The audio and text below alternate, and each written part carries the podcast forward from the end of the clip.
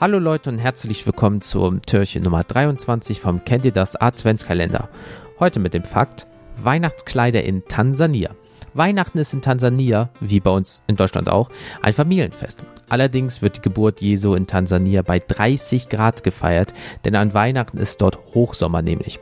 Eine wichtige Tradition für die Menschen in dem afrikanischen Land ist es, am Weihnachtsfest neue Kleidung zu tragen. Entsprechend schenken sich die Tansanier zu Weihnachten auch ausschließlich neue Kleider.